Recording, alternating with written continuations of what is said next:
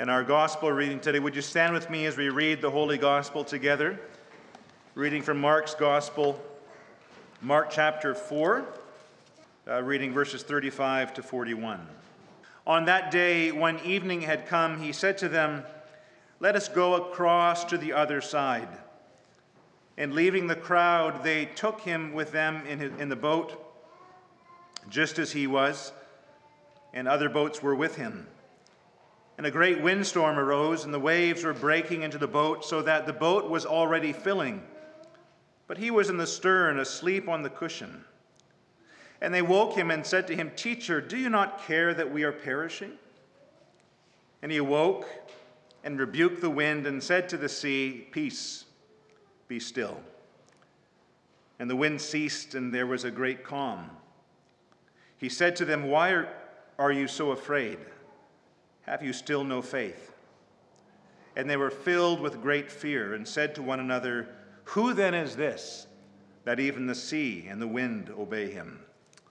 This is the word of the Lord. Let's pray again. Father, we pray with the psalmist, O Lord, open my eyes that I may behold wondrous things out of your law. And with Samuel of old we pray, Speak, O Lord, for your servant listens.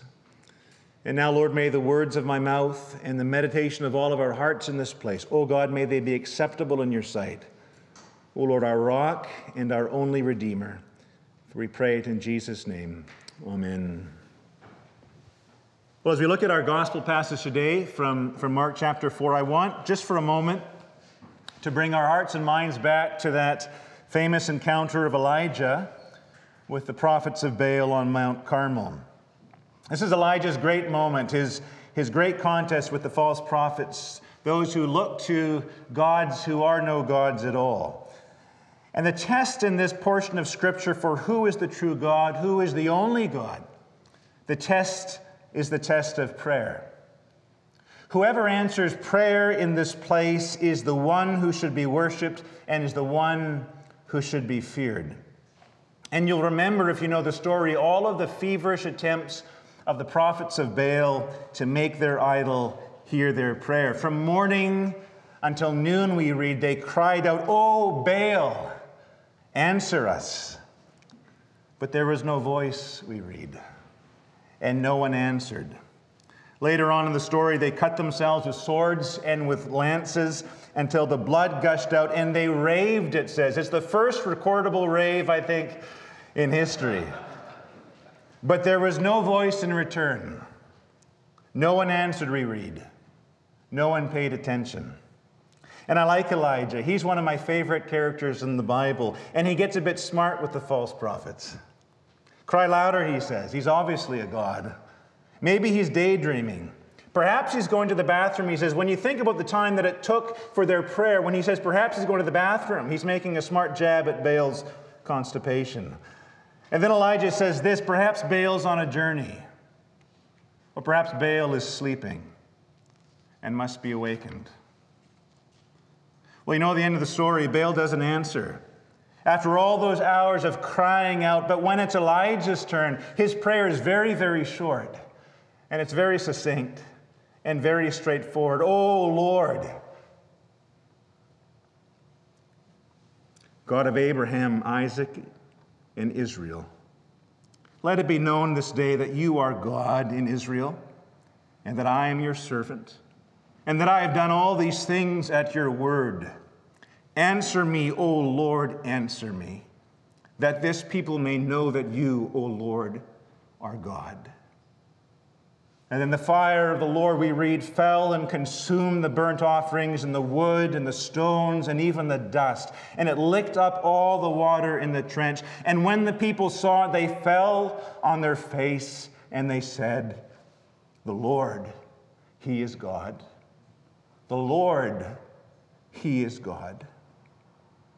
God answers Elijah in a moment and he reveals his sovereign power and lordship over nature.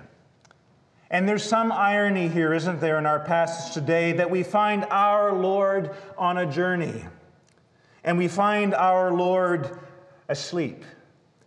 And when they call on him in this moment, he reveals his sovereign lordship over nature. Elijah mocks the prophets by depicting Baal in terms of humanity, with human weakness and human limitations. And now Jesus comes in the Holy Gospel, and he's limited by the weariness of his body. And he's limited by his need to travel, and yet his lordship is unchanged. Who is the true God? Mark the evangelist asks us. It is the Lord Jesus Christ, fully human and fully God. And there are three emphases in our passage today that I want to look at. First of all, the revelation of our Lord's humanity. Secondly, the revelation of our Lord's deity. And finally, the response of his, his followers, of his disciples. So, first of all, the revelation of our Lord's humanity. Jesus is asleep in a windstorm.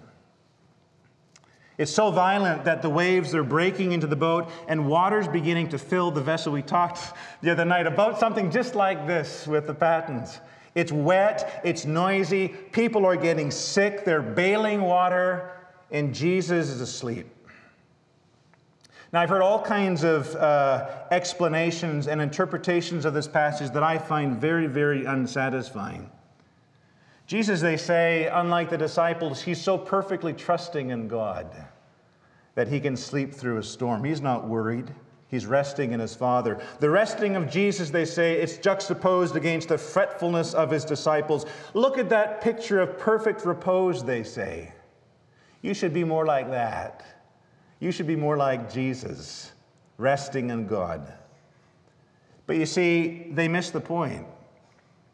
Jesus isn't aware of the storm at all. Jesus, he's sleeping on a cushion. He can't trust his father in the storm when he doesn't know the storm is there in the first place. The emphasis here is not on Jesus' repose, the emphasis by Mark is on his tiredness. And the picture of Jesus is that he's so tired, he's so fatigued that not even a storm can wake him. Have you ever been so tired and so fatigued that stuff goes on around you, all noise and clamor, and you sleep right through it? I remember in Toronto when Benjamin was just a baby. And uh, we went one night out grocery shopping. We put him into his car seat. We buckled him in. We took him down the elevator to the car. And in moments on the way to Loblaws, he was, he was asleep and then out of the car and into the shopping cart and down all the aisles of Loblaws and all the people saying ooh and ah and through the cashier and all the dinging and clanging and then back into the car and the drive and out of the garage and into the elevator and back at home and all the groceries away still sleeping, so tired. And he was even kind enough to let us watch a little bit of TV uh, at, at the end of all of that. He was just so tired and he slept through it all. And you see, Jesus has been preaching. And Jesus has been healing and he's been casting out demons. And just before this, Jesus has chosen his 12 disciples and he wanted to get it right. And he was so concerned to make sure they were the right 12. We read he spent his whole night in prayer. And Jesus in Mark chapter 4, he's exhausted. He's so tired that he sleeps right through a storm. And, brothers and sisters, this is a wonderful picture of his humanity. And I find myself that it's very, very comforting as a picture of our high priest who is able to sympathize with his brothers and his sisters on earth and sympathize as one who's been tempted like we are. And so now he's able to pour and lavish upon us grace and mercy. It's a picture of his humanity. But the second emphasis here is, is, on his sovereign and his divine lordship. Jesus, though fully human, is fully God. And he rules over nature. He rules over creation even as Yahweh rules over the uh, creation in the Psalms. Psalm 29 The Lord sits, he sits enthroned over the flood. The Lord sits enthroned as king forever. The Lord rules the waters. And Jesus Christ, he comes as the suffering servant, but from the place of the suffering servant, he reigns as the Lord over creation. He reigns over waves. He reigns over devils. He reigns over human hearts. Jesus reigned over the heart of Pilate. Jesus reigned over the heart of Judas. Jesus reigns over them even as he suffers under the hearts of those who crucified him. And when we say that Jesus reigns, we say that Jesus reigns just as the God of Scripture reigns. In A.W. Pink's words, his sovereignty is absolute, irresistible, infinite. He governs the universe which he has made for his own glory, just as he pleases. His is the right of the potter over the clay. He is under no rule or law outside of his own will in nature. He is a law unto himself. He is under no obligation to give an account of his matters to any. His power is exercised as he wills, when he wills, where he wills. Brothers and sisters, Mark tells us today that the lordship of Jesus Christ is the lordship of Almighty God. No less than that, or else we cannot affirm that He is God from God, light from light, true God from true God, begotten, not made. And as Lord of all, as Lord over every atom, Lord of every wish, Lord over every desire, Lord over every tempest, Lord, Lord over every whirlwind. We can call upon His name with confidence. Otherwise, our prayer would have no effect. Because if Jesus doesn't reign over the universe, if Jesus doesn't reign over the hearts of people, our prayers wouldn't be, Oh Lord, stretch forth your arm. But our prayers would be, Oh Lord, I hope there's something that you can do about this. But our prayers aren't like that, are they? Our prayers are to be like Joshua's, Oh Lord, make the sun stop in the sky over Gideon. And he is honored and he is exalted by the boldness of our prayers. In his humanity, Jesus can sympathize with our weakness and our trial, in his, de- in his deity, he can respond in power, and nothing shall be called impossible with God. And finally, today, our passage looks at the response of his disciples. Now, the disciples are understandably distressed. Their ship is sinking, water's in the boat, the winds are howling, and their lives are being threatened. And Jesus doesn't rebuke them for waking him up. In fact, it's what they should have done. They should wake him up. He's the one that they should be going to. Scripture encourages us to look to God in this way. Isaiah 51 Wake up.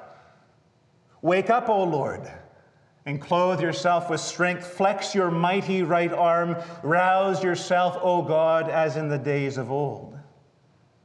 I don't think the picture that Mark wants to give us today is that the disciples should have said to themselves, Well, he'll wake up when he needs to wake up. Don't worry. If he's sleeping, all is well. Just, just wait and see what happens. It is right to call upon the name of the Lord in the presence of threat. But I don't think that's what they're doing here at all. And the reason for that is because of the response to his control over nature. Look at the response to his miracle. They're completely taken by surprise. Who is this, they say? Who is this that even the sea and the winds obey him? And suddenly they're filled with fear and they're filled with dread and they don't know what to do. Of course, if they were going to him, waking him so that he could do something with the waves and do something about the wind, then they wouldn't have been so surprised. But they'd gone simply to Jesus to wake up and say, wake him up and say, Teacher, we're perishing. All of us are perishing, including you, Jesus. What are you doing sleeping? Get up and help us to bail water out of the boat. And so Jesus rebukes them for their lack of faith. Don't you know who I am? He says to them. I wonder if we can hear Jesus saying that to us this morning in our various positions of threat and necessity I wonder if we can hear him say, Why are you so afraid? Don't you know who I am? I am the sovereign Lord who answered Elijah. I am the one who kept Daniel safe in the den of lions. I am the fourth man walking in the fire with those who confess my name. I make the stars. I make the wind. I rule men's hearts. The nations of the earth are like a drop in the bucket. I bring princes to nothing, and I make the rulers of the earth as emptiness. I pierced Leviathan's jaw with a hook and I put him on a leash. Have you not known? Have you not heard? Do you not know who I am? Why are you so afraid? Brothers and sisters, we need in this life, above all things, to see Jesus Christ, to know who He is. It's more important than any other thing just to see the Lord just to see the Master, the one who's conquered death, the one who has rid us of all the powers that have stood against us, the one who is our sun, and the one who is our shield. It's why we gather here every week. It's why we do what we do here in church. It's why we believe that the church is the most precious place on earth. Because it's here that God has purposed effectually to reveal his Son. Ephesians 3, verse 10 so that through the church the manifold wisdom of God might be made known. And so, week after week, in word and in sacrament, the Lord says to us, Don't you know who I am? Why are you so afraid? Put your faith in me for everything. Trust in me. Rest in me. Believe in me that I alone am the Lord, and there are no other gods besides me. There is no one else in this life to lean upon. There is no other salvation, and I alone answer from heaven with fire for you. And, brothers and sisters, hear this. The Bible says so very clearly if anyone calls on the name of the Lord, he will be saved. From whatever extremity, from whatever plight, the Lord will hear because he is the Lord and he's unlike any other. And so, to close today, brothers and sisters, I, I, want you just for a moment, wherever you are in life, whatever it is that's threatening your boat, just pause, close your eyes, and see the Lord. And hear Him saying to you, Don't you know who I am? Put your trust in me. God our Father, we put today in the weakness and in the infirmity of our flesh, we put our trust in the risen and victorious Lamb of God Jesus Christ. And we affirm that He is the Lord. And He is fully human and fully God. And He is sovereign over all that you have made, over every human heart, over every wind, over every devil, over Leviathan itself. And we put our trust in Him. We cast our cares upon the Lord, knowing that you care for us. You do care, Lord Jesus. And we thank you for that. In your name, amen.